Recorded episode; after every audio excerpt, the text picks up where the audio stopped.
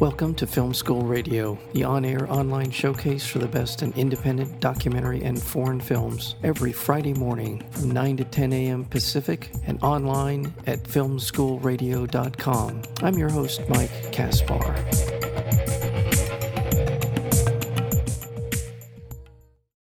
The short subject documentary, A Concerto is a Conversation, tells the story of virtuoso jazz pianist and film composer Kris Bowers as he tracks his family's lineage through his 91 year old grandfather from Jim Crow, Florida, to the Walt Disney Concert Hall. This 13 minute film traces the process of breaking into new spaces through generations of sacrifice that came before him, focusing on the story of his grandfather, Horace Bowers it's a beautiful film. It's a it's such a warm film, um, and it just breaks through so much of the noise that we're living with today. All of the stuff that goes on.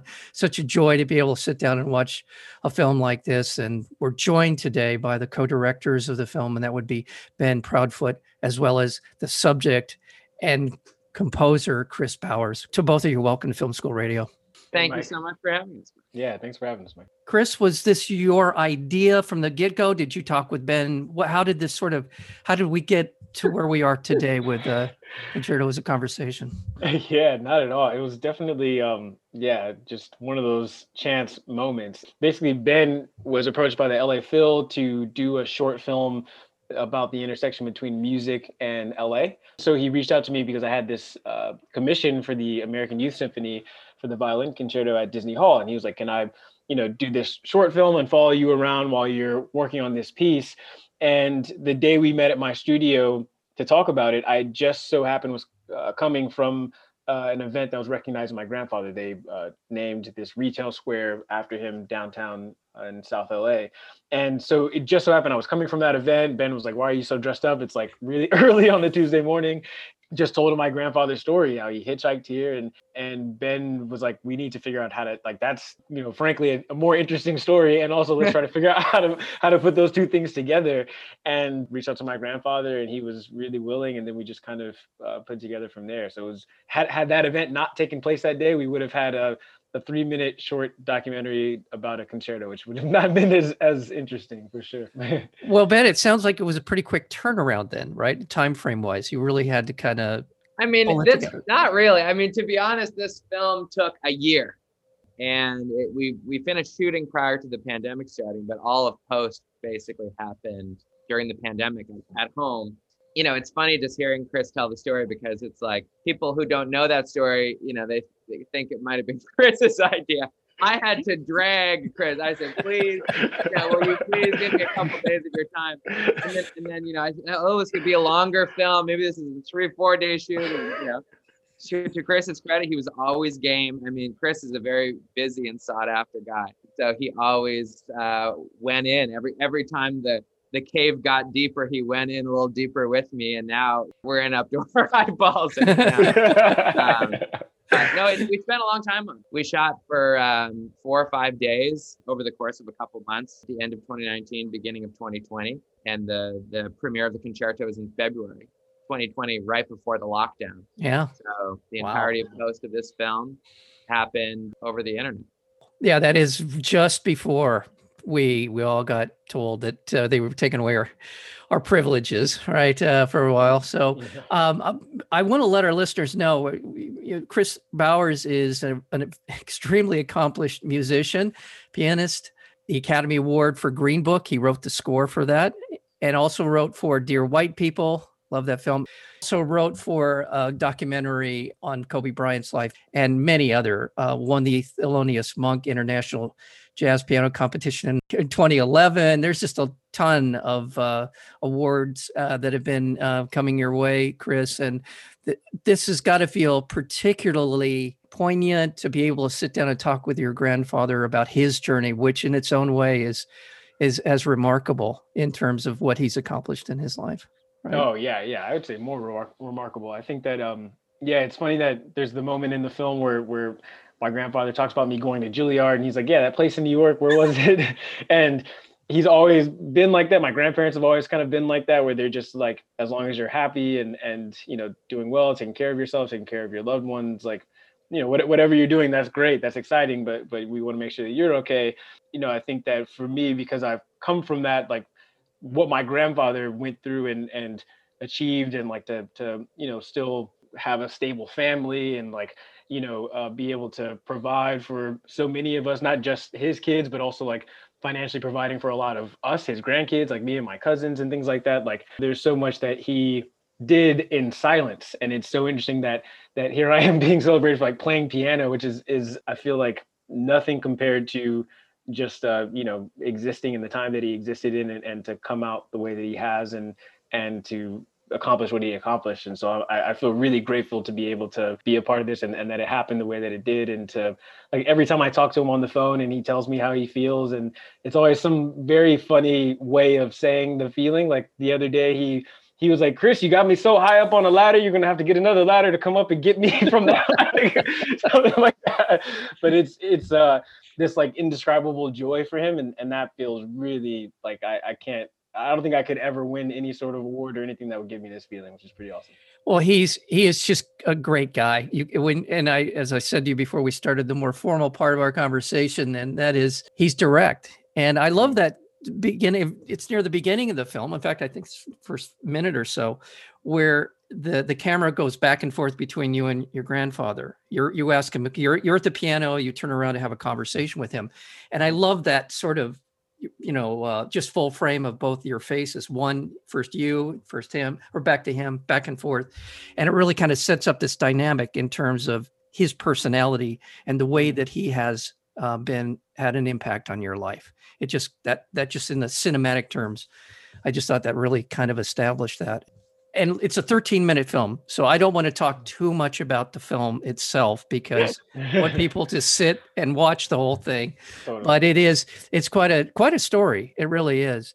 And i want to i do want to throw some uh, love towards ben here. He has his own wonderful uh, uh, uh backstory in terms of filmmaking. Mm-hmm. Breakwater Studios. Uh, you've been knowing knowing Kris is my greatest. Uh... I feel bad for you. What's going on? no, not at all.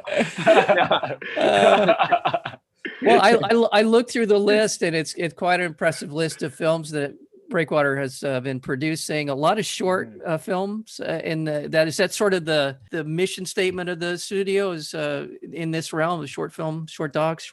I I get a kick out of that sort of the pirate mentality of you know uncharted waters. And and there are very few people that are in the short documentary business. It's generally been seen as a proof of concept space stepping stone space for a filmmaker to start off with a student film or a first film in, in the short documentary space. But as i've got into it i actually have fallen in love with the elegance of it and how much of a wallop can you pack into a small and efficient package? And it's a little bit of a sort of a protest against the streaming world that we live in, in which we're living in wall to wall content. These huge companies want us to wake up, you know, watching their thing and go to bed watching their thing. And, you know, I'm not sure if I, as a filmmaker, I really want that. I don't think that's my goal to keep people watching my stuff 24 hours a day.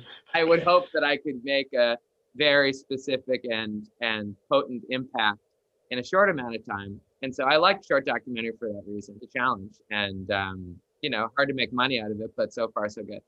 Well again uh, just as a plug plug for breakwaterstudios.com people can go there and check out the content and uh, hopefully yeah that'll they'll help get some uh please do. Come on over and watch concerto as a conversation. It's a great place to start. There you go. There you go. And uh, just to your point just to throw in another filmmaker's name who has made quite a name for himself in my opinion is Skye Fitzgerald is finished his trilogy of films they're all short docs on immigration, uh, you know, the challenges of the, what's happening around the world. I just got done watching Hunger Ward, had in yeah. mind for that. So, sure. so you're right. To your point, there's so much power that can be delivered in a brief amount of time if it's a story well told. And I think you did it here, and I, I, I my hats off to you and Skye as well. There, there's really some great stuff out there. So, Kris, what are you working on now?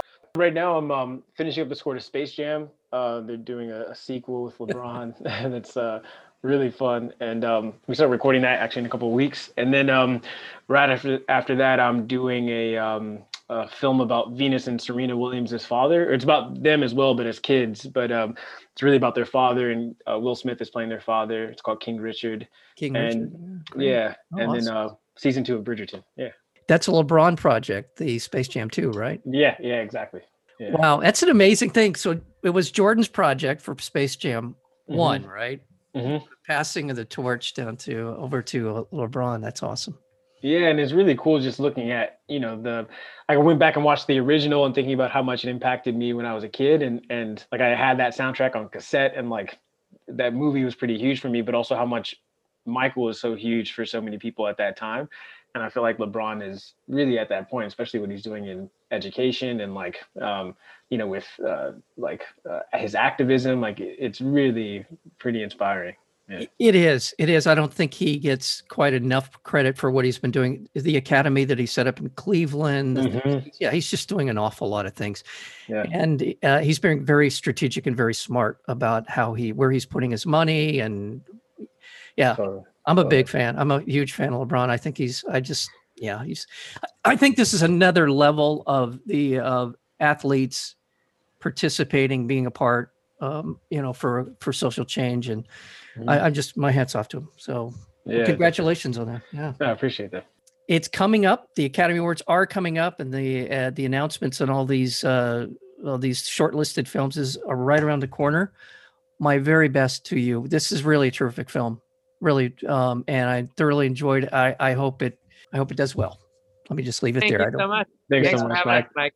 Yeah, Yeah. I really appreciate it. Thank Oh, you for the. Thank you. Yeah. The film is called A Concerto is a Conversation, and we've been talking with the co-directors. and That would be Kris Bowers as well as Ben Proudfoot. Thank you. Thanks, Thanks. Mike. Very Thank nice you. to Bye. meet